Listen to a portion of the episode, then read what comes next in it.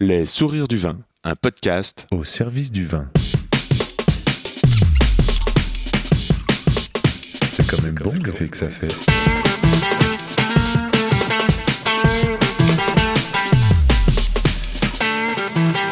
Attends, regarde, j'enregistre. Non, on fait silence.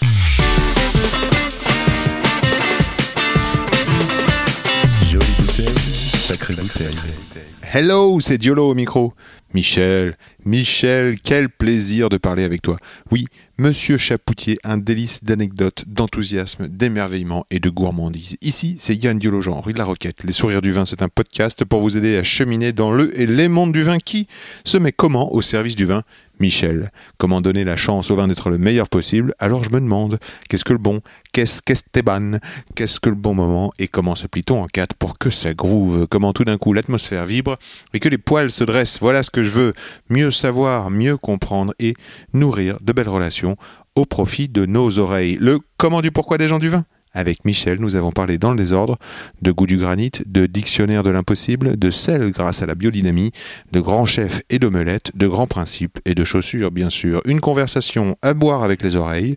Pour me suivre et communiquer, je réponds sur Insta, at Yann Diolo, Y-A-2-N-D-I-O-L-O, ou par email, yandiolo, at gmail.com. And let's talk with Michel. Bienvenue dans le podcast, Michel. Je crois que ça, commence très bien. Ça y est, j'ai des frissons. J'ai la peau qui se dresse. Que ce soit dans la Drôme, au Mont Canigou, en Australie, en Champagne, l'univers Chapoutier et partout. Je dis bien l'univers parce que c'est l'univers qui se passe. Il est possible d'acheter un vin de Michel Chapoutier même sur une petite île perdue au sud du Cambodge. C'est du vécu. C'est Jules, mon cuisinier, euh, qui l'a expérimenté. Chapoutier, serait-ce un emblème national à l'international?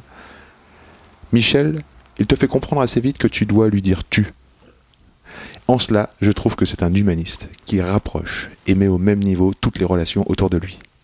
En cela, je trouve, voilà, bon d'accord, ça marche bien avec moi, mais Michel, quand tu rencontres le président Macron, euh, tu lui demandes de lui dire tu et il fait de même ou comment ça marche? Ah, je sais pas, je l'ai jamais rencontré, mais Ça se passerait comment? la plupart des préfets avec qui j'ai travaillé, je les, on les sait toujours tutoyer. Hein, sans vouloir paraphraser Prévert, hein, je dis tu à tous ceux que j'aime. Même si je les ai vus qu'une seule fois.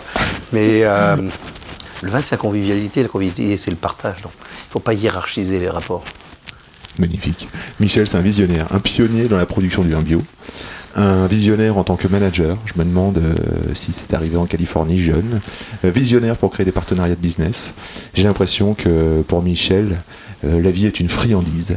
Michel, une heure ensemble, ça va être court, je pense. Est-ce que tu nous feras une carte de visite orale, ta carte de visite orale Ah, oui. Alors, Michel Chapoutier, vine grower, winemaker and wine lover. C'est ce qui est marqué sur ma carte de visite. Waouh vinificateur, viticulteur et passionné des vins. J'ai presque envie de rajouter food lover, parce que tu peux pas être un grand, un, un- un grand vinificateur si, n'as pas une gourmandise. on est au, au service euh, de la bouffe. Alors j'aime bien dire de la gastronomie, mais euh, gastronomie c'est un néologisme de Brillat Savarin. Et euh, on enlève une part de rêve, et puis la gastronomie a mis un clanisme, un clanisme de hiérarchie qu'on voit aussi dans les vins. hein. Ce qui est effrayant, c'est quand les gens te disent euh, Ouais, j'aime bien le vin, mais je ne m'y connais pas. Alors, généralement, je leur dis Ouais, mais t'as pas besoin d'être gynéco pour faire l'amour. Donc, t'as pas besoin d'être énologue pour déguster un vin. Non, tu- il il faut. Il il y a eu un snobisme ces dernières années sur le vin. Il faut remettre les vins de fête. Il faut. Je me suis battu pour défendre les Beaujolais quand les gens les snobaient. Quand je vois une appellation comme le Muscadet qui correspond exactement à la demande du marché aujourd'hui, qui souffre parce qu'il y a eu des problèmes climatologiques, il faut défendre ces appellations-là. Il faut défendre les vins de fête. Et le vin, c'est pas simplement les bouteilles à 250 balles. Un restaurateur 3 étoiles Michelin, il faut le tester des fois en disant je veux juste une omelette. Et j'allais dire, il faut tester les vignerons en disant ben ok, faire une bouteille à 200 balles c'est facile, mais ben, c'est facile parce que tu comptes pas. Fais-nous une bouteille à 3, à 3 euros. L'omelette, c'est ce que je préfère, c'est ce qu'on sert au resto zinc, c'est ce qu'on Ah, fait mieux, c'est notre carte de visite. Et c'est en ça qu'on est cuisinier. Et donc j'apprécie beaucoup cette histoire d'omelette. Tu viens de nous servir et tu m'as fait goûter la semaine dernière Esteban 17. Ça, c'est un métier. Ça, ça c'est de la vinification. Quel est le projet d'Esteban? Alors, Esteban, c'est un vin. Moi, je le décrirais comme un vin léger en alcool. Gourmand parce que friand, euh, c'est à base de vionnier, n'est-ce pas Ouais, Faible alcool, grosse salinité en fin de bouche. ouais. Est-ce que c'est ça le goût de l'époque Ben, je pense d'abord, euh, l'avantage de la biodynamie, c'est que Biodynamie. le sel, du moins les minéraux, ne sont transmis à la vigne que par l'activité microbiologique. C'est-à-dire que quand tu utilises les puissances de mort, comme les herbicides, idéaux, fongicides, insecticides, tu, dé- tu détruis la, microbiologie du sol. Donc, au bout d'un moment, ta vigne, elle est quasiment euh, dans une logique d'absorber que de la richesse organique et plus de minéral. Et plus on a une activité microbiologique, plus on va retrouver du sel. C'est très vrai sur beaucoup de champagne. Et après, nous, dans notre région, j'ai investi par euh, solidarité sur une, région que je trouvais assez sympa, qui était la Clairette de Die, qui est trop sucrée, etc., mais qui avait, sur des méthodes ancestrales, une méthode qui a très vite été marginalisée, comparée par exemple à la méthode champenoise. La méthode champenoise, c'est je vais faire un vin clair, Un vin tranquille, voilà. un vin tranquille. Je vais rajouter 2 degrés potentiels en sucre, En et- sucre. Et, et- et levure, et ça va me faire ma, ma- ma fermentation, le gaz carbonique de ma fermentation va me ga- gazéifier, va me créer cette bulle. En bouteille, une prise de mousse en bouteille, Voilà. On ne savait pas faire ça sur, euh, sur de la première fermentation, mais quand tu fais une méthode champenoise, tu vas forcément monter de 2 degrés ton, Mhm, ton- ton vin fini. Et l'idée, dans une époque où il faut aller chercher des degrés d'alcool plus faibles, c'est le contraire de nos grands-parents. Mhm. Oui. Pour eux, la qualité, c'était le degré d'alcool. hein. Oui. Ça- on Oui, y je me souviens. reviendra. euh, Est-ce que c'est vrai cette anecdote Est-ce que tu la connais euh, Que Bordeaux, l'appellation Bordeaux, c'était euh, euh, 12 degrés dans, dans- dans le cahier des charges de l'AOC. Et si on avait 12 degrés 5, c'était un Bordeaux supérieur. Ouais. Oui, parce que le vin était le premier produit agricole qui a fait une différence entre qualité et quantité. C'est-à-dire que tu payais plus cher un 11 degrés qu'un 9 degrés. Ce qu'ils ne savaient pas faire dans, la- dans les autres produits agricoles. hein. Je parle au 18, 18e, 19e. Mais après, pour mon grand-père, pour lui, plus. Même s'il y avait euh, du botrytis, ça fait du degré. Et donc, on avait des vins qui étaient. C'était toujours le degré hecto.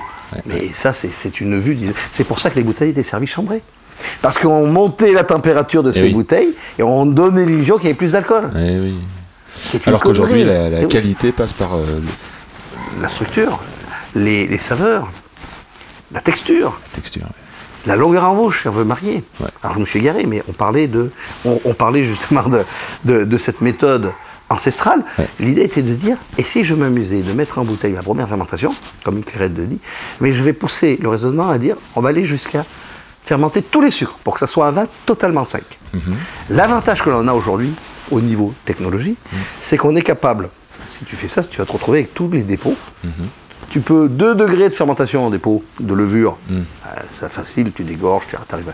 Mais si tu as beaucoup plus, ces dépôts, comment on va les sortir? Ben, On les sort par des systèmes de cuves isobarométriques. Mhm. C'est quoi isobarométrique? Ben, C'est-à-dire que tu vas mettre ta bouteille, tu vas la vider, elle va garder sa pression de 5 kg de pression. Ouais. Tu vas la filtrer là-dedans, dans cette pression-là, et tu vas la remettre en bouteille. D'accord. Donc c'est que technologie, c'est que mécanique. C'est mécanique. C'est mécanique, il n'y a pas de chimie, il a pas. Mais l'intérêt, c'est qu'on arrive à avoir une bulle extrêmement fine Mhm. sur un vin qui est qui n'a fait qu'une fermentation. Là, on est à 9,5 d'alcool. C'est très agréable à boire. Et c'est Vivionnier. Et en plus, on est sur les terres de Pilate. Ponce Pilate, qui s'est suicidé en 39. 0039. Hein. À Ponsas, à côté de, de- Il a été muté après Jérusalem à Saint-Romain-de-Galles, c'est-à-dire à côté de Cotroti. Il était le gouverneur donc, de, la- de notre région. Et euh, la ferme où j'habite, où j'ai planté ces vignes, Oui. s'appelle la Compilate. C'est très bon, c'est une grande réussite. Je trouve que je suis assez euh, émerveillé par euh, toi. On a envie de canonner en terrasse. C'est un vin accessible et évident, pas cher, j'imagine. Non, je ne sais plus ami des prix des vins. Moi, je suis en cuisine, je suis pas en salle. et donc, euh, Et, et, euh, tu nous as servi aussi euh, Esteban, Esteban 2000, euh, Sténopé, Sténopé. euh, Sténopé 2010. Et c'est un grand champagne. Oui, c'est un. J'adore faire des, des, des joint ventures. C'est moi quand j'ai commencé. C'est le J'étais tout seul. des quoi Des joint ventures. Des joint ventures. C'est quoi un joint venture C'est des mariages 50-50. Ok. C'est comme avec ta femme. Tu es obligé de t'entendre parce que tu es marié à 50-50. Tu vois Je comprends. C'est-à-dire ça ne laisse, pas- de place au machisme. Hmm. Et donc, euh, quand à 2, c'est 50-50, à 3, c'est 3 tiers. Mhm. Mais il n'y a pas un 51-49. Et donc, là, c'est avec la coopérative de Vaud, hein, avec qui j'ai des liens d'amitié depuis longtemps. Oui. Euh, il m'avait piqué mon directeur France. C'est comme ça que j'ai fait sympathiser avec eux.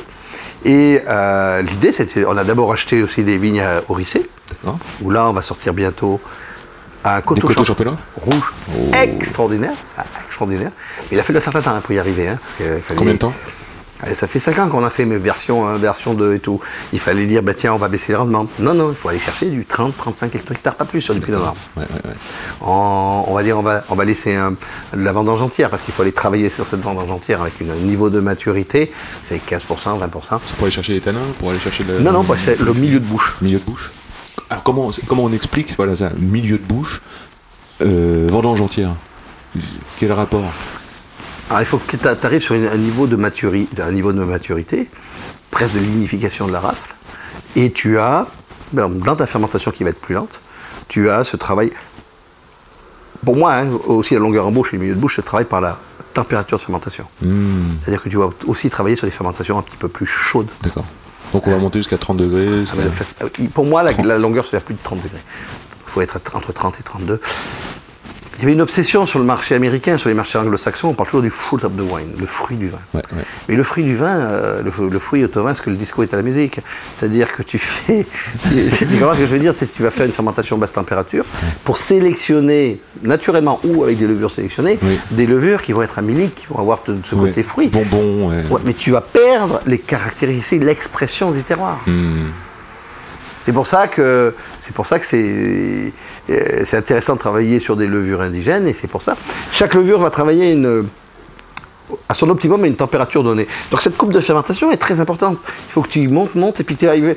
Dans le temps, les gars, il ne faut pas monter à plus de 30. Mais c'est sûr, parce que si tu as une vendange qui est un petit peu déséquilibrée en surproduction, les levures apiculées, elles vont s'éclater. Non, c'est-à-dire que si tu es sur une matière première qui tient la route, tu peux t'amuser. On a été sur des principes de précaution qui ont bridé la qualité. hmm. Mais principe de précaution, c'était la notion de rendement. Le rendement naturel d'une vigne, si on veut vraiment s'amuser sur les potentiels de garde, c'est entre 35 et 40 hectos. La vitis vinifera. Tu peux aller chercher plus. Tu peux aller chercher plus, mais tu vas fragiliser. C'est comme si tu peux dormir à moins de 8, heures. Si tu as besoin de 8 heures et que tu peux tourner à 4 heures avec l'aide de, des. tu peux te doper, mais bon, au bout d'un moment, tu seras plus facilement malade. Au bout d'un moment, tu es fatigué. Euh, ce que j'aime euh, chez toi, on sent le vigneron, quoi. on sent l'homme qui fait des vins, quoi, qui pense au vin et qui va pouvoir aussi, qui a l'audace, qui les boit. Vrai, ça, ça, c'est vrai, et qui a l'audace d'aller euh, chercher et de trifouiller la matière, c'est la cuisine. C'est. Alors, il faut comprendre, hein, dans ma- dans- j'ai commencé en Californie. D'accord. Et j'ai découvert, dans les années 80, basé à San Francisco, c'était sympa, c'était la fiesta, etc. Et euh, j'ai découvert la puissance de l'énologie moderne et du marketing. Sur une logique, alors c'est intéressant, c'est sur le même terroir. Alors je, je me permets de redonner la définition terroir, parce que j'ai eu la chance de travailler dessus à l'INAO. C'est le sol, le climat et l'humain. Très bien. On y reviendra peut-être tout à l'heure. hein. Ouais. Sur la même parcelle géologique, tu vas avoir deux maisons de vin qui vont faire deux vins différents avec l'humain, là, le winemaker, qui, par son style, va signer la bouteille. On est complètement à l'inverse de notre système d'AOC. tu es dans le système du marketing de la demande, du marketing qu'on apprend à l'école de M. Kotler. C'est qu'est-ce que tu veux? Tu veux un vin comme ça, je te le fais. Et quand je suis rentré en France, j'ai dit waouh, ils ont une liberté administrative, ils ont eu des capacités marketing qu'on n'a pas, des innovations en énologie qu'on n'a pas parce que voilà. Et je dis c'est quoi notre point fort? Notre point fort, c'est qu'on a 20 siècles d'avance sur eux au niveau de la microbiologie des sols. Tes racines peuvent descendre à plus de 100 mètres et autour des racines, tu sais, cette microbiologie, mais autour de tes racines, cette microbiologie, elle va te digérer, te transformer ton sol.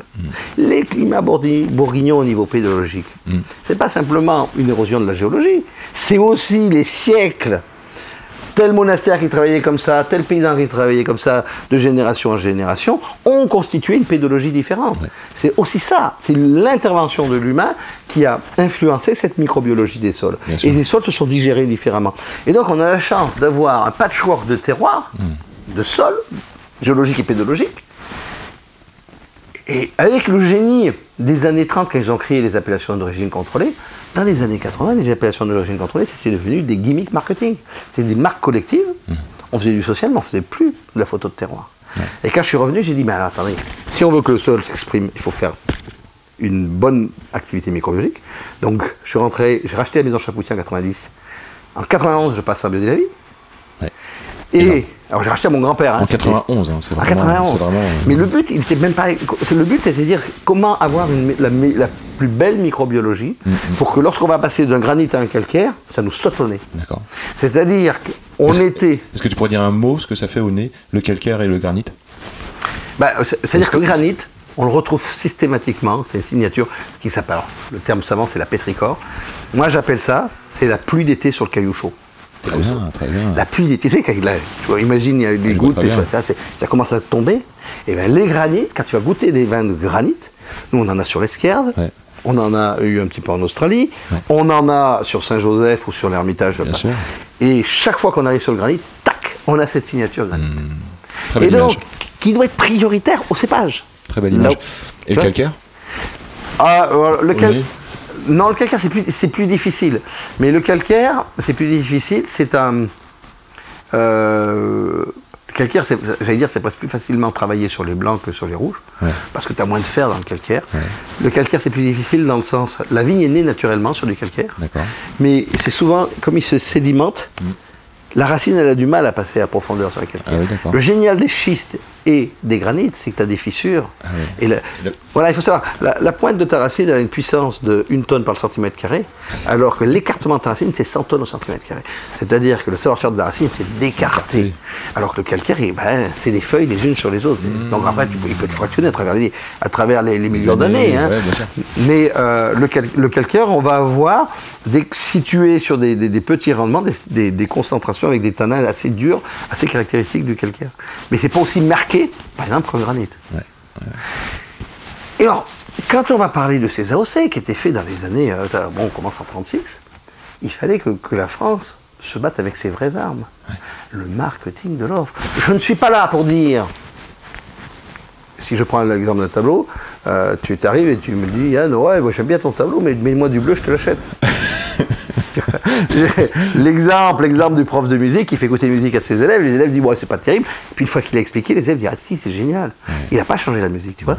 Et donc, le marketing de l'offre, c'est de dire, je ne fais pas le meilleur vin que possible, je fais la meilleure photo du terroir. Et donc, dans ces conditions, je vais te l'expliquer si tu l'aimes pas. On a des sommeliers pour ça, on a des passionnés, ce que tu fais en bas. et, et- et très souvent, tu as des trucs que tu n'as pas aimé au premier coup. Si je prends par exemple nos marsanes, les marsanes se, se reconnaissent par des, des acidités faibles, mais des amers, nobles, assez persistants. La personne qui dit, Hum, il y a quelque chose qui me dérange. Oui, c'est les amers. Concentre-toi. après, une fois qu'elle a identifié la mer, elle dit, ah ouais, c'est vachement intéressant. Hmm. Et après, elle devient amoureuse des amers. Alors ça l'a dérangé au début. Oui, oui. Le marketing de l'offre, c'est de dire, je refuse d'aller à la facilité du- de la demande du marché, puisque déjà le consommateur, il ne connaît même pas son goût, et son goût, il est volatile. Ça me fait penser à des enfants qu'on éduquerait. Exactement. Des goûts d'enfants qui d'abord disent non et puis ensuite apprennent à aimer euh, Tu compares le fenouil. Quand tu veux faire les deux marketing de l'offre et de la demande, tu vas voir le marketing de l'offre, euh, c'est le vin, le marketing de la demande, c'est la bière, ou on peut dire des fois les grandes marques de champagne, où finalement ils vont faire un style qui est propre, et c'est le marketing qui va gérer le commerce et pas le commercial. Alors que chez, chez nous, dans le marketing de l'offre, dans les maisons qui sont les marketing de l'offre, quand tu reçois des vignerons qui sont passionnés de leur terroir, ils vont te parler Ben oui. de leur truc et tu vas goûter, et il va, en aucun cas, il va faire le vin pour lui, pas pour toi. Ouais, ouais. Et tu vas profiter de son égoïsme passionnel du vin qu'il a fait pour lui. Et si ça touche, alors là c'est formidable. Ah, c'est ça. J'ai été voir la... J'ai progressé dans ma dégustation euh, il y a très peu de temps. J'étais à Pompidou, voir les femmes euh, dans l'abstraction. C'était la réouverture du musée. Et euh, des tableaux où on pourrait, des- on pourrait imaginer, euh, en étant vulgaire, des, des coloriages de maternelle. Et euh, des, des- donc, des trentaines, quarantaines d'artistes femmes qui exposent. Et sans explication, touchés par certaines œuvres, je me dis, mais pourquoi dans le vin, on cherche toujours à expliquer des aliments d'arômes, des aliments, des quantités d'acide, des quantités d'alcool, alors qu'en effet, si on est touché comme pour une œuvre d'art ou une musique, Le snobisme risque de tuer le vin. Quand tu entends des gens qui disent euh, Ouais, je ne m'y connais pas, je veux dire voilà, mais il faut aimer, il faut, il faut, il faut être un peu plus cerveau droit que cerveau gauche. alors c'est quoi cette histoire de cerveau droit et cerveau gauche?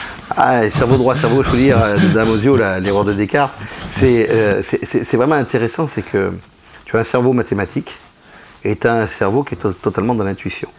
D'ailleurs, les Américains n'ont pas que des défauts, parce qu'eux, ils parlaient de QI et de QE. Et, euh, et on se rend compte que les créatifs sont euh, des personnes qui sont plus cerveau droit. Et que d'ailleurs, même dans la recherche scientifique, les, ra- les- les rationalistes purs et durs ont beaucoup moins découvert que les bordéliques un peu intuitifs. Et les plus belles découvertes, elles ont été issues du hasard plus que de la dextérité. J'adore. Et donc, c'est ce que démontre euh, Damosio dans, les- dans- dans le bouquin L'erreur de Descartes. Euh, et c'est- ça qui est, qui est passionnant, c'est-à-dire qu'il faut savoir se laisser guider par son intuition, par son, par, ouais, par, par son cerveau droit. C'est le cerveau spirituel. Je pense que je vais creuser le sujet et, et ça m'intéresse énormément. Euh, Est-ce que tu étais décrocheur scolaire? Euh, je n'étais pas forcément un passionné jusqu'au jour où je suis tombé sur un prof de maths génial, où j'ai compris que les maths c'était fait pour les fainéants. Et, euh, ouais, et après, je donnais des cours de maths. Euh, et alors, je me rappelle que je donnais des cours Les de maths, c'est fait pour les feignants. Bah oui, parce que t'as rien à apprendre. T'as rien à apprendre. T'as tout à comprendre. Mais bon, après, t'as as, des profs de maths qui te rendent des choses plus compliquées, alors que les, les maths, t'as rien à apprendre. C'est une, une logique. Les gens qui n'aiment pas les maths, c'est souvent des gens qui ont été curés par des profs. Parce que t'as des profs. Il y a trois quêtes la quête de l'avoir, la quête du savoir et la quête du pouvoir. Et la quête du pouvoir, c'est typiquement le prof de maths qui prend des boucs émissaires Ah oui. et qui les traumatise. En maths sup, maths spé, il était avec ses copains de promo qui ont des salaires mirobolants et lui se retrouve au quart du salaire. Donc il n'a pas eu la quête de l'avoir, il se venge sur le pouvoir. Je suis un peu dur avec le prof de maths, mais c'est- pas loin, parce que quand tu parles, tu as un paquet de gens qui sont pas, parce qu'ils n'ont pas aimé leur prof de maths. Mais quand tu tombes sur un prof de maths fabuleux, et moi quand je donnais des cours de maths, sur des élèves de troisième, c'est comme ça, on faisait des maths de terminale, etc. On reconnectait de la logique mathématique. Et je me rappelle, je négociais avec les parents, on disait, voilà, si votre gamin il a 10, alors je prends 100 francs de, de prime. S'il a 15, je prends 500 francs. S'il a 19, je prends 1000 francs. Et les parents disaient, mais vous pas, ok, je signe. Après, après, je disais, le gamin, je disais, oh, on fait moitié-moitié.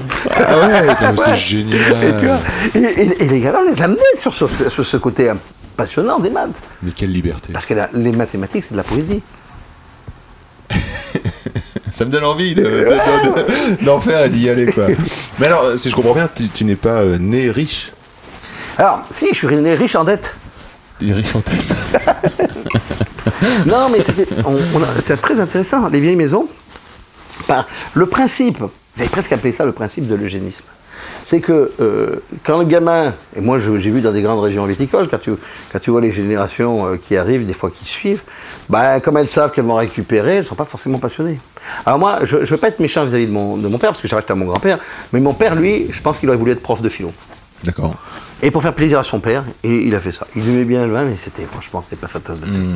Et pff, il a pris ça comme un calvaire. Et quand je suis arrivé, bah, bah, manque de motivation, euh, le pauvre. euh, et la boîte était au bord de la faillite. C'est comme ça. Alors, du côté positif, je ne l'ai pas racheté cher. Euh, côté, euh, voilà, mais après, j'étais très, très riche en dette. Et à l'époque, tu vois, ce que j'avais remarqué chez les Américains, le vrai force qu'il y avait, c'est que le type qui devenait vigneron, ses parents étaient avocats, profs, je sais pas quoi, Ouais. il avait choisi de devenir Ah, vigneron. oui, oui, oui. Et dans les nouvelles générations, ce que je trouve génial, c'est et gens, c'est pour ça que nous on a un côté pépinière. On a énormément de gens qui se sont mis à leur compte, qui sont passés par chez nous. Parce que je suis très attaché au principe compagnonique Hmm. et au principe du stage, hein, pour, et, et pour aller s'aimer. C'est le modèle de la restauration. hein. Les- les- et euh, tu voyais, tu, tu- tu vois par exemple ces, ces jeunes Américains qui choisissent par passion un métier par opposition, où des fois c'était un peu le boulet des vins de la vieille Europe, où c'était la 18e génération qui arrivait. Si papa avait été avocat, il aurait été avocat. quoi. Ouais, ouais, ouais. Comme disait Brel, il y avait le gamin qui était pharmacien parce que papa ne l'était pas, dans les- la chanson des petits paumés. Et quand est-ce que c'est- ça s'est né en même temps euh, d'accepter que des personnes fassent grandir ton entreprise? C'est-à-dire que quand même il y a cette histoire de- d'avoir des trajectoires, des vies, des, des jeunes, euh, des jeunes pousses comme tu les appelles, et tout d'un coup ils travaillent pour faire grandir ton, ton entreprise parce qu'ils ils font ça euh, ici à Paris, ils font ça dans la Drôme, ils font ça aussi en Australie. C'est extraordinaire ça. Ouais, c'est-à-dire qu'il faut, on- faut qu'on soit dans des logiques de passion. Il faut qu'on soit dans des logiques de passion. Euh, Ça c'est l'élément clé? Ah ouais, il faut faire moteur. Le, le plus beau mot, c'est le mot métier. Ouais, parce que le Que jeune il monde sait te- pas, il, il sait faut pas des gens à de 16 ans, métier. il sait pas à 16 ans s'il est passionné. Si Ah, Ou à il 20 devient- ans. Moi, tu sais, moi, je, je pense que si j'avais pas été vigneron, je pense que j'aurais été euh, cuisinier. Oui. Donc, je- Ah oui, ça se voit, ça se sent. Eh, D'ailleurs, il n'y a pas une actualité euh, merguez euh, de brebis Ah, mais ça, c'est mes- non, parce que j'élève des brebis et, des- et j'ai fait des, des- j'ai fait des merguez au chapousco. Le chapousco, c'est comme le tabasco, mais c'est à base de marc, avec chapoutier, à base de marc, avec des piments du jardin que j'ai mis dedans. Et après, je fais des merguez mais un petit peu plus puissantes et, avec de l'alcool, euh, avec du, du, du- du marc d'ermitage. C'est excellent. Quel créatif. Ah, c'est- chez nous, on a une table d'hôte Oui. parce que la journée continue est interdite. Et j'ai toujours milité dans le monde du vin. On devait interdire la journée, là, on devait interdire la, la- la- on devait in- interdire la journée continue pour une raison simple, c'est que si tout le monde s'arrête de, euh, de manger à midi, il faut que les gens s'assoient. Et que les gens, lorsqu'ils s'assoient, que les, que les gens prennent le temps de manger et de boire. Et donc, euh, il y avait des gens qui venaient un petit peu de loin, etc. Puis j'ai dit, euh, eh ben, je vais m'embaucher un chef. Alors maintenant, ils sont trois. Et à la maison Chapoutier, journée continue interdite, mais on vous sert le casse-croûte. Et la plupart des viandes et des légumes viennent de ma ferme. Ah bah génial.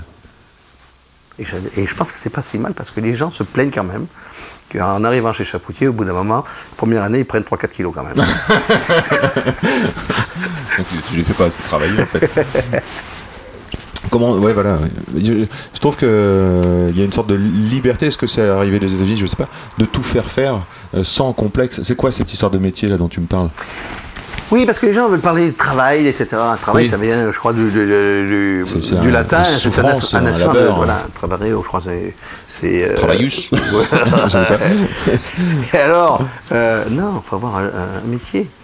Il y a eu une blague à l'époque sur un gars qui, qui, qui- qui- qui finalement euh, devient milliardaire pour pouvoir aller pêcher des crevettes. En disant, ben, finalement, euh, tu refais ce que. Tu aurais mieux fait d'avoir pris le temps de pêcher tes crevettes sans être milliardaire. Et, et le principe, c'est de dire, trouve un métier de passion. Ouais. Et tu vas aller chercher une excellence et tu vas t'éclater. Et on- nous, on a la chance d'aller vendre. tu as des métiers comme ça. Euh, le métier de libraire. Tous ces jeunes qui sont conseillers dans, tes- dans ces grandes librairies, j'imagine qu'ils ont la chance de partager une passion. Et au, au bout d'un moment, moi, je, je vois les jeunes que que qui, qui rejoignent chez nous euh, le, le métier du vin, ils sont dans cette passion du vin, de la découverte, de la recherche, etc. Et finalement, si je devais chercher un modèle d'école là-dessus, c'est le compagnonnage. Ouais. Euh, et donc, nous, on a toujours géré nos stagiaires, toujours été très à cheval d'avoir des stagiaires, mais des stagiaires qui étaient correctement encadrés, parce qu'autrement, c'est l'esclavagisme moderne, les, les stagiaires. Ah, Complètement. Nous, les stagiaires, au début, quand ils disaient est-ce que je suis payé, ils disaient Non, s'il y en a une personne qui va être payée, c'est ton maître de stage, parce que ton maître de stage, il va te donner du temps. Le maître de stage, il doit donner entre 2 et 4 heures à son stagiaire. Ils arrivent le matin, hein, et le matin, ils ont une heure de plus de présence au bureau, et le soir aussi, pour travailler sur leur compte rendu de stage avec leur maître de stage. Ah, trop bien. Et on les accompagne. Et, on les- et en plus, c'est amusant parce qu'à la maison des stagiaires, ils doivent euh, faire les courses ensemble, cuisiner ensemble, manger ensemble, faire la vaisselle ensemble. Et il n'y a pas dans les chambres, chacun a sa chambre, mais il n'y a pas dans les chambres de, de bureau. Ils travaillent ensemble. D'accord. On est un peu comme un système dans les bateaux. Avec des, des, des bords, on dirait des euh, Ouais, on fait les courses voilà. ensemble, on s'organise ensemble et dans le même bateau, dans la même aventure. Exactement. La vision, tu la travailles beaucoup, tu la partages beaucoup, la vision? Les idées, la, la vision, toute cette euh, manière de, de faire? Ouais, et puis il faut la challenger. Faut la challenger hein. Euh, Dès que tu es dans une notion d'équipe, l'équipe est un collectif qui est, très, qui est passionnant. C'est-à-dire que le moi doit disparaître. Alors, je ne suis pas du tout d'accord avec tout un tas de politiques qui t'expliquent que tu dois dire moi je, que tu dois dire je. Je dis non, je suis désolé. Le nous, le nous est de rigueur. Euh, par exemple, quand tu vas faire une réunion, un petit- une petite tempête de cerveau, tu dois partir du principe que quand tu donnes une idée, elle ne t'appartient plus. Tu la donnes au collectif. C'est-à-dire que si les mecs ils déchiquettent ton idée, tu n'as aucune raison, si tu as compris le collectif, de te sentir attaqué toi. Génial. Tu t'es libéré de ton idée, tu l'as donné. Mhm. Tu as donné à ton gamin un cadeau, il n'est plus à toi le cadeau que tu as donné à ton gamin. Tu as donné à ton équipe une idée, elle n'est plus à toi, à ta équipe. Fais ce qu'il veut. Ouais. Et s'il a trop à chier, il a le droit de la déchiqueter. Et t'as pas le droit de mettre ton ego là-dedans.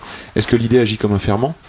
On la jette comme un ferment, euh, enfin, une levure indigène et ça va transformer Ouais, c'est-à-dire que c'est le SWOT. Le SWOT, c'est-à-dire les menaces, c'est les objections qui vont être le ferment. Hum, Donc c'est la réaction à C'est l'idée. que, c'est que quand elle se fait déchiqueter, c'est là que tu dis Ah, mais putain, ça, j'y ai pas pensé. Je dis Mais ouais, t'as raison. Tu vois ce que je veux dire? Ça c'est ta nourriture? Taillard de Jardin disait de la diversité jaillit la richesse. Et c'est vrai. C'est vrai parce que quand tu vas te retrouver, tu as des mecs qui ont des idées complètement différentes. Et puis, il y en a qui vont dire des trucs qu'ils croient cons. Et tu dis, non, mais c'est. Peut-être que tu as cru que c'était con, mais ça m'a fait la connexion avec telle chose. Tu vois Et ça fait avancer le. C'est incroyable parce qu'il faut être aussi capable de les lire, de les prendre, de les éponger, de les, de les analyser ensuite et de les refaire, de les Ben, retransmettre ces ça veut idées. dire qu'il faut, je crois que c'est le plus gros problème dans une société qui est plus attachée au paraître qu'à l'être, il faut, euh, il faut être dans une logique du collectif. D'abord, je pense que dans nos métiers, et moi je me bats hein, parce que j'ai toujours passé un tiers de mon temps à travailler pour les autres en- en- dans l'associatif. hein. Parce qu'au début, tu sais, quand tu as les banques qui te mettent le couteau sous la gorge, etc., tu regardes ta rentabilité, puis la femme un jour, elle me dit, mais tu deviens complètement con à compter tes sous. quoi. Je dis, mais elle a raison, je vais devenir, je vais devenir obsédé par ma rentabilité, par peur de faire faillite.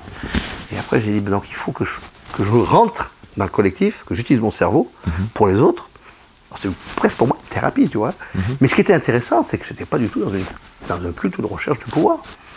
C'était donc euh, les syndicats euh, de, de, Ouais, les interprofessions, l'INAO. France Agrimaire, Slow Food. L'Europe Euh, Maintenant, je fais CEV aussi, ouais, c'était tous ces trucs-là. Euh, je suis président aussi de l'Union des maisons de vin de France.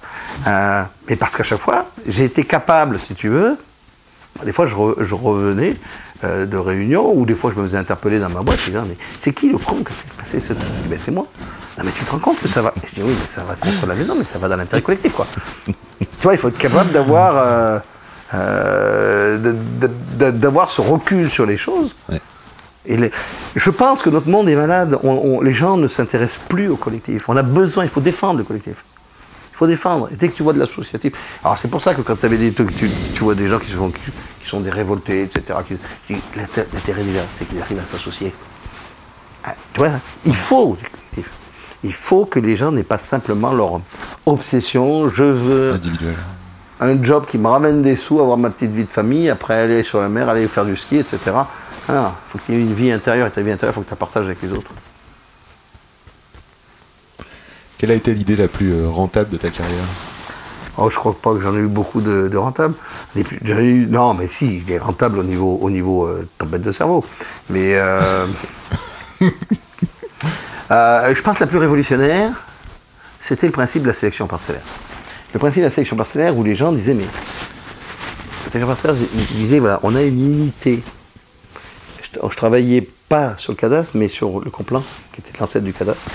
Et je repérais des parcelles historiques en disant, bon, là, il y a quand même des siècles et des siècles d'unité de cette parcelle. Ouais. Je reprends ça. Je vinifie tous les raisins de cette parcelle ensemble.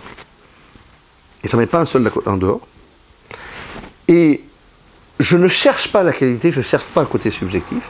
Je, me- comme la photo, je prends la photo du terroir et je vais laisser faire et je vais voir ce que ça va me donner comme résultat.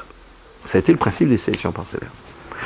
Quand les gens avaient des millésimes un peu plus creux, ils disent Mais tu vas faire, mettons, un pavillon. Tu vas... Je dis Oui, oui, peut-être que je le vendrai dix fois moins cher. Mais je ne refuse de rentrer dans ce principe de, ju- de juger ou préjuger un millésime. Surtout que j'avais eu une, une expérience assez intéressante. 54, moi je suis né en 64. Et j'ai des copains euh, qui sont nés en 54. Et donc en 94, c'était les 40 ans de mon boucher, 40 ans d'un copain, grosse boîte de transport à côté de chez moi qui était Norbert d'Antosin. Et les deux, ils étaient 54, ils disent euh, Bon les gars, qu'est-ce qu'on se fait? Je dis Attends, je crois que j'ai des 54, on va se faire une petite chouille aux 54. Tous les deux, ils avaient 40 ans. Et j'ai dit, on va, short- on va sortir des bouteilles. Il me restait 300 bouteilles de Châteauneuf-du-Pape 54. La dernière fois dégusté en 64, mon grand-père avait marqué pas bon, vieux. On sort les bouteilles, Ouais. on ouvre, à s'en coller le cul au lustre. Absolument géant. Peut-être qu'il avait l'air d'avoir 25 ans quand il avait 10 ans, mais là, à 40 ans, tu avais l'impression qu'il avait toujours 25 ans. Ah, super. Et ça a été une grande leçon pour moi. Quand on se rappelle à l'école en primaire, on se rappelle des premiers de classe et des derniers de classe. C'est vrai. Ils sont devenus quoi? Moi, j'ai des derniers de classe qui ont super bien réussi. Et j'ai des, des premiers de classe qui ont plutôt mal réussi. Ou qui sont pas épanouis. Et si tu les avais dit à ce moment-là, à partir de la 7e, dans ma génération, on disait la 7e, maintenant on Oui. dit CM2. Bon, toi tu seras ça, toi tu seras ça, toi tu seras ça. Mais c'est débile ça, tu peux pas faire comme ça. Oui, mais pourquoi les journalistes font comme ça pour le vin On préjuge du potentiel d'un millésime au bout d'un an, deux ans, trois ans. Et le nombre de fois qu'on s'est pris des gamelles. Et c'est pour ça que je dis non, moi je rentre pas dans cette polémique. Je vais faire chaque année mon millésime sur mes sélections parcellaires et je veux voir comment ils évoluent. Ouais. Ou tu laisses parler le sol, tu laisses parler le millésime. Ouais.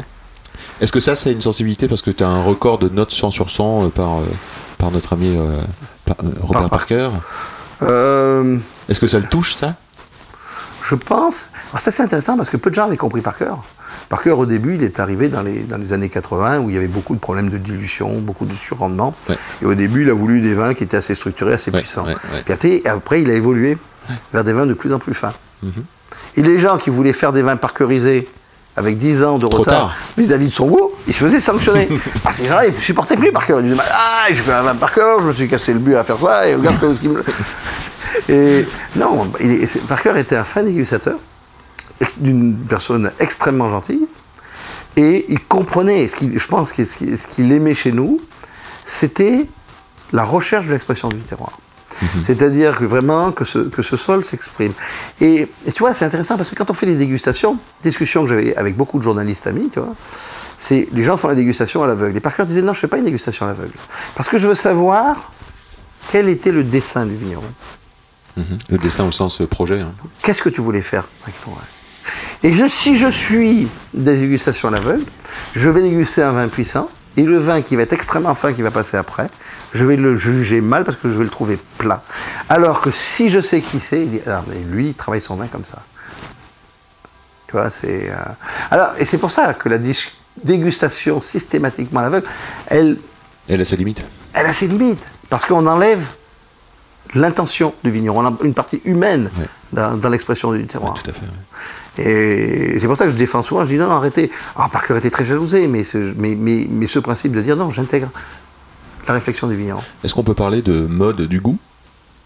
Parce qu'en tout début, là, de notre discussion, on parlait de vin, tu parlais de muscadet, euh, on boit Esteban 17, tout ça sont des vins, euh, Oui, il y a j'irai pas, pas jusqu'à maigre, mais tu vois, c'est quand même sapide, c'est très élancé, ça désaltère.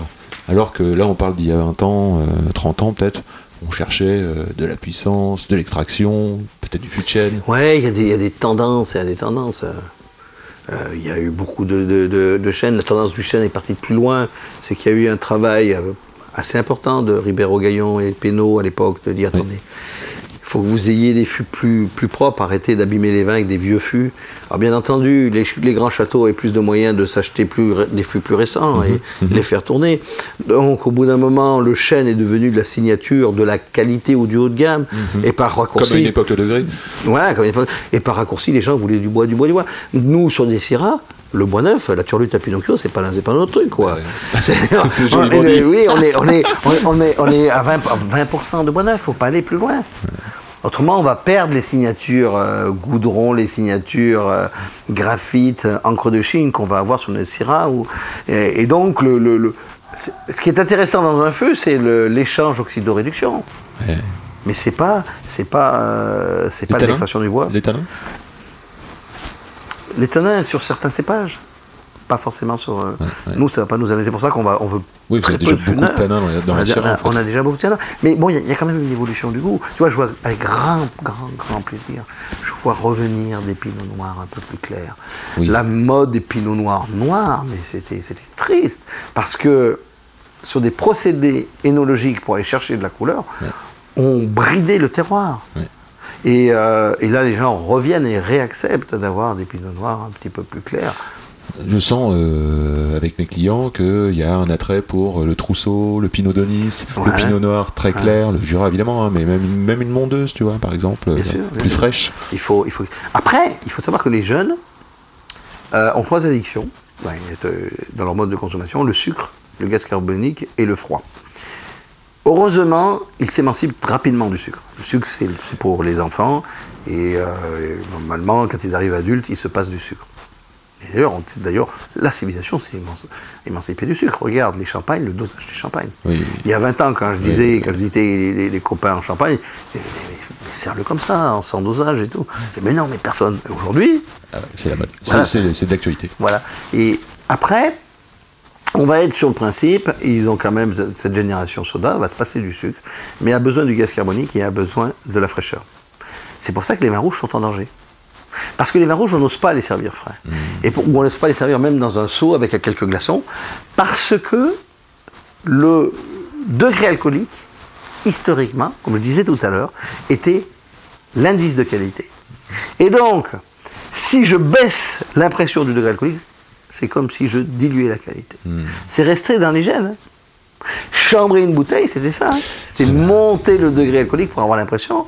Quand tu avais un Bordeaux à 12,5, tu le mettais, à- tu le servais à, à 22 degrés, tu avais l'impression de déguster une bouteille à 14% d'alcool. J'ai quand même l'impression que dans notre Paris 11e, là, c'est euh, le gaz carbonique, plus la fraîcheur, plus des degrés d'alcool faibles, euh, nous permettent de servir des vins à 14-16 degrés, euh, et c'est ce qui est demandé quand même. Ouais, ouais. Ouais. Non, mais c'est il faut arrêter. Il faut arrêter. Il faut pas Mais- avoir peur. Moi, je voulais. alors, mais après, j'ai quitté la présidence interronde, mais je voulais Mais faire. toi qui fais des vins tanniques aussi, enfin, quand même avec une sacrée matière tannique, euh, est-ce que servir à 14-16 degrés, c'est pas une erreur? Enfin, est-ce que ça renforce pas la dureté du vin? Alors après, ça va dépendre. C'est-à-dire, si tu vas travailler sur des cépages du genre Cabernet Sauvignon, Cabernet Franc, tu vas durcir les tanins. Eh oui. Sur les Syrah, c'est beaucoup moins le cas. D'accord. Sur les grenages, tu n'as aucun problème. Aucun problème. Ça, c'est vrai que c'est rond. Voilà, c'est- c'est- voilà. euh, et puis après, la température de ton palais est de 37 degrés. C'est-à-dire que tu le mets en bouche, en 3 secondes, il est à 37 degrés. Hmm.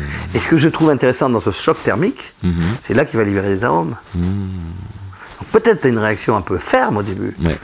mais, mais elle n'est pas inintéressante. Ah, c'est très intéressant de penser température de bouche et choc thermique. ouais. Qu'est-ce que ça fait sur les capteurs Dans cette déliatation, tu pars de plus loin, Mhm. tu libères plus. On peut vraiment sentir l'amoureux du vin. là. Euh, évidemment, j'ai plein d'autres questions euh, euh, sur le parcours, les rencontres décisives, le- le- une personne qui t'aurait marqué ou quelqu'un qui t'aurait embarqué. Est-ce que c'était en Californie? Est-ce que c'est plus tard avec Non, des mais- vinificateurs Est-ce que c'est Non, après, en Californie, j'ai eu la chance. Moi, je logeais chez Grace Family Vineyards, qui était un, un des vins les plus chers de Californie, mais j'ai travaillé, euh, j'ai connu André Chilichev. C'était le début de Craig Williams chez Phelps. J'ai travaillé avec Larry et Helen Turley. Euh, donc, c'était quelques-uns des, des, des pionniers du très très haut de gamme en Californie et qui commençaient à comprendre le terroir. ouais. Euh, après, dans les personnes qui m'ont marqué, euh, si, je dois, je dois donner François Boucher, qui était mon, mon coach en biodynamie D'accord. cette approche de la compréhension du terroir, hein, qui était euh, où on amenait une dimension biodynamique. C'était bien avant la mode. C'était bien avant la mode. 91, tu disais. euh, Ouais, ouais, donc, euh, et là, on était, on, amenait cette dimension un petit peu plus, un petit peu plus spirituelle, qui n'était pas simplement parce que j'ai fait une 500 et une 501, je prétends que c'est un biodynamie. Alors, c'est assez amusant en plus, hein, parce que quand tu regardes tout le travail de Café Steiner, hein, qui, qui- qui finalement est dans une approche assez alchimique, il va appliquer des principes alchimiques au végétal et, euh, et euh, au végétal, voire au minéral, et à, et à l'animal. Euh, Aujourd'hui, il y a tout un tas de principes steinériens qui sont parfaitement, qui commencent à être parfaitement décodés par les principes de mécanique quantique.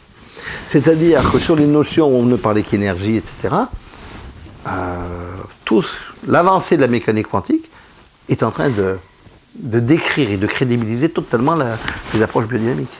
Incroyable. Mémoire de l'eau. Euh, je, peux dire, quand on va travailler sur la mémoire de l'eau, il faut revenir sur, comment il s'appelle, le prix Nobel de, de médecine Montagnier, qui a fait. Il faut aller voir sur YouTube. Mémoire de l'eau, il a une expérience où il va descendre une dilution.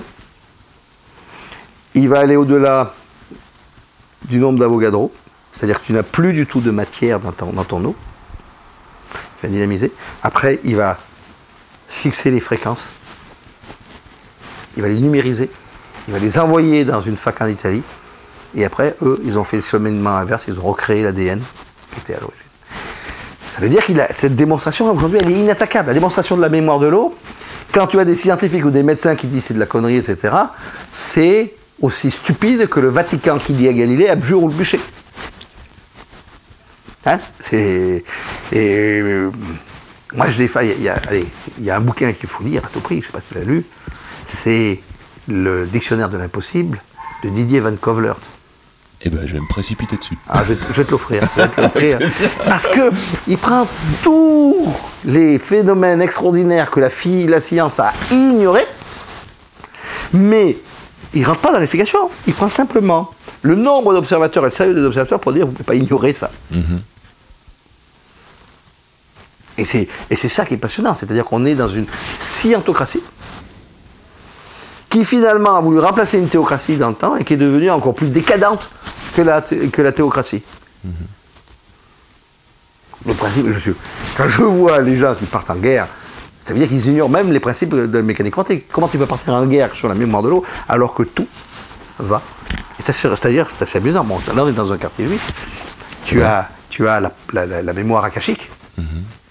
Les- le principe des mémoires akashiques dans la pensée juive, c'est un principe de mécanique quantique. Elle arrive de cette convergence. C'est ça qui est fabuleux. Ben, je pense que là j'ai tout à découvrir et tu m'as perdu dans ce truc là mais t'as un tel enthousiasme que j'ai envie de, de, de creuser c'est c'est- c'est Ouais. impressionnant, ouais. Est-ce que euh, il y a des idées comme euh, il faut se planter pour pouvoir pousser? Est-ce que euh, il y a des échecs ou des choses qui t'ont construit?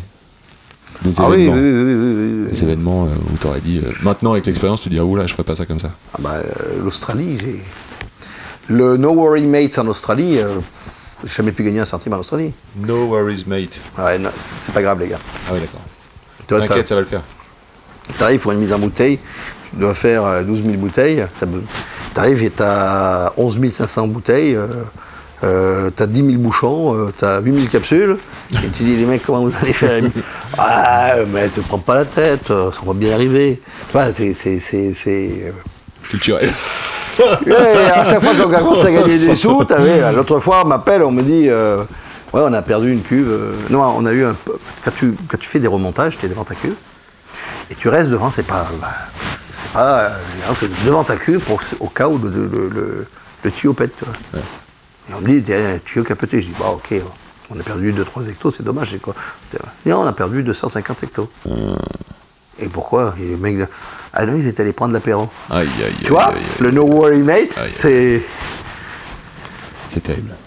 Oui, je pense que, que il faut. Il faut euh, Le vin est connecté à l'agricole. C'est un, un vrai métier agricole. Il faut bien garder en tête que faire un vin, c'est 18 mois de travail dans la vigne. Et le, le travail agricole fait le potentiel de qualité.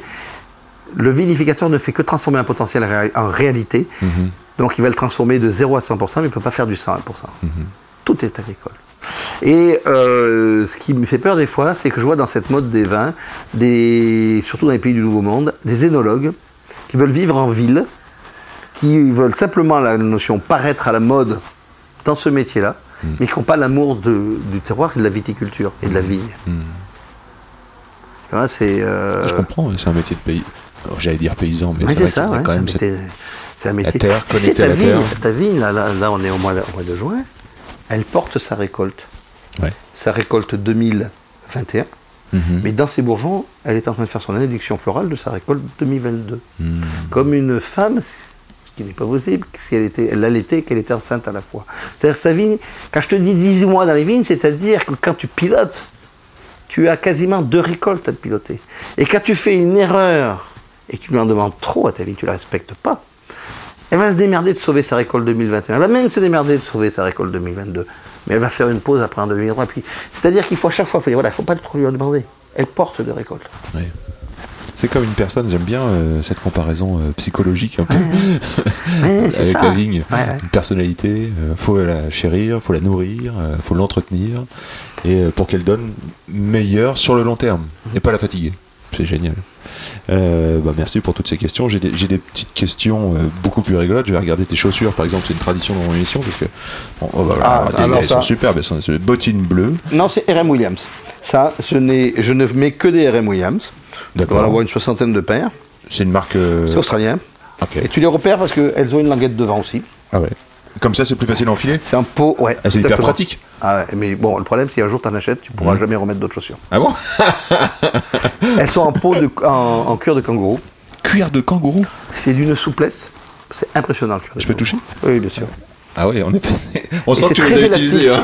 élastique. Et, on que tu les marches et donc j'en ai, je te dis, j'en ai une quarantaine et je, je, je, je ne mets que des RM Williams. Génial. En plus, on peut les botter, Alors- on peut les refaire, on, peut entretenir la semelle. J'allais dire, ah oui, c'est parce que c'est garanti à vie.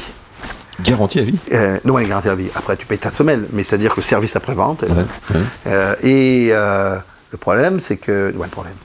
Non, je suis content bah, que la maison LVMH les ait rachetés, Ah. mais ça veut dire que les prix vont quand même flamber. Voilà. Donc je suis pas mécontent d'avoir d'a- d'avoir des paires de, de. Et alors tu as aussi bien la chaussure pour travailler dans les vignes, et puis tu as différents- des niveaux de qualité. De, et donc tu, tu me verras toujours qu'avec des RM Williams. Quel- Pourtant que je viens de Romans, qui est la capitale de la chaussure. En effet. Mais quel pied d'avoir cette information là, c'est génial. Est-ce que euh, quelle est ton odeur préférée? Ah, la pétrichor, l'odeur du granit, Ah ouais, la pluie d'été sur le caillou chaud. super. Et celle que tu détestes le plus Est-ce que ça existe? Une odeur Celle que tu je t'insupportes? déteste le plus, ou un goût que t'aimes pas euh, l'odeur des impôts. Il a l'odeur de toujours trop, non C'est génial. Et quel est le pouvoir magique du vin? Je crois que tu y as déjà répondu, mais Mais je crois que le pouvoir magique du vin, c'est la convivialité. Ouais. C'est l'échange. Euh, je dis souvent, euh, quand on a des réunions un peu politiques, je dis toujours souvent euh, aux politiques, euh, donnez le pouvoir aux vignerons, vous n'aurez plus besoin, de- vous n'aurez plus de guerre. Mhm. Mais c'est voilà, c'est c'est- c'est, euh, quels que soient les problèmes, on se met autour d'une table, on commence à boire des canons, et au bout d'un moment, on trouve des solutions. est-ce que tu as un message à délivrer au monde, un message d'espoir ou un coup de gueule à donner mais, enfin, Non, je rappelle toujours, il y a trois quêtes hein. l'avoir, le savoir et le pouvoir. Euh, le savoir est la plus noble.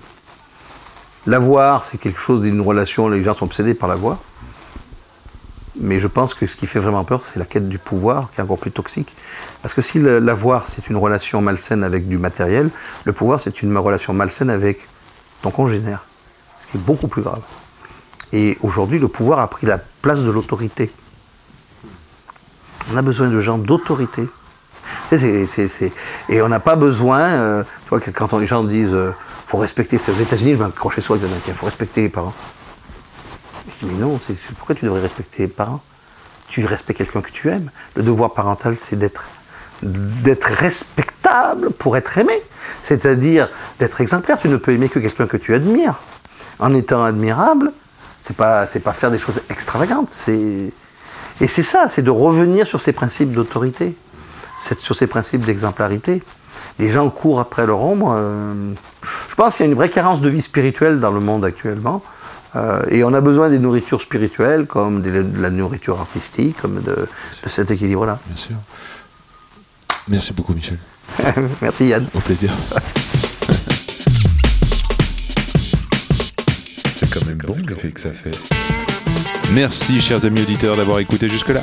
Pour nous défendre, nous faire connaître, faites tourner, dites-le, faites-le savoir que ça existe ce podcast. Ça nous nourrit, ça nous renforce et ça nous fait plaisir aussi. Merci Michel pour cette conversation. Merci pour la relecture et les mots, Rachel.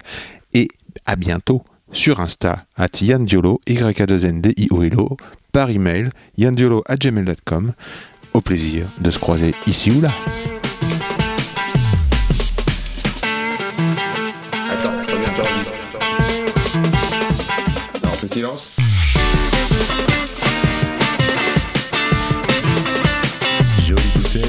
Sacrée bouteille.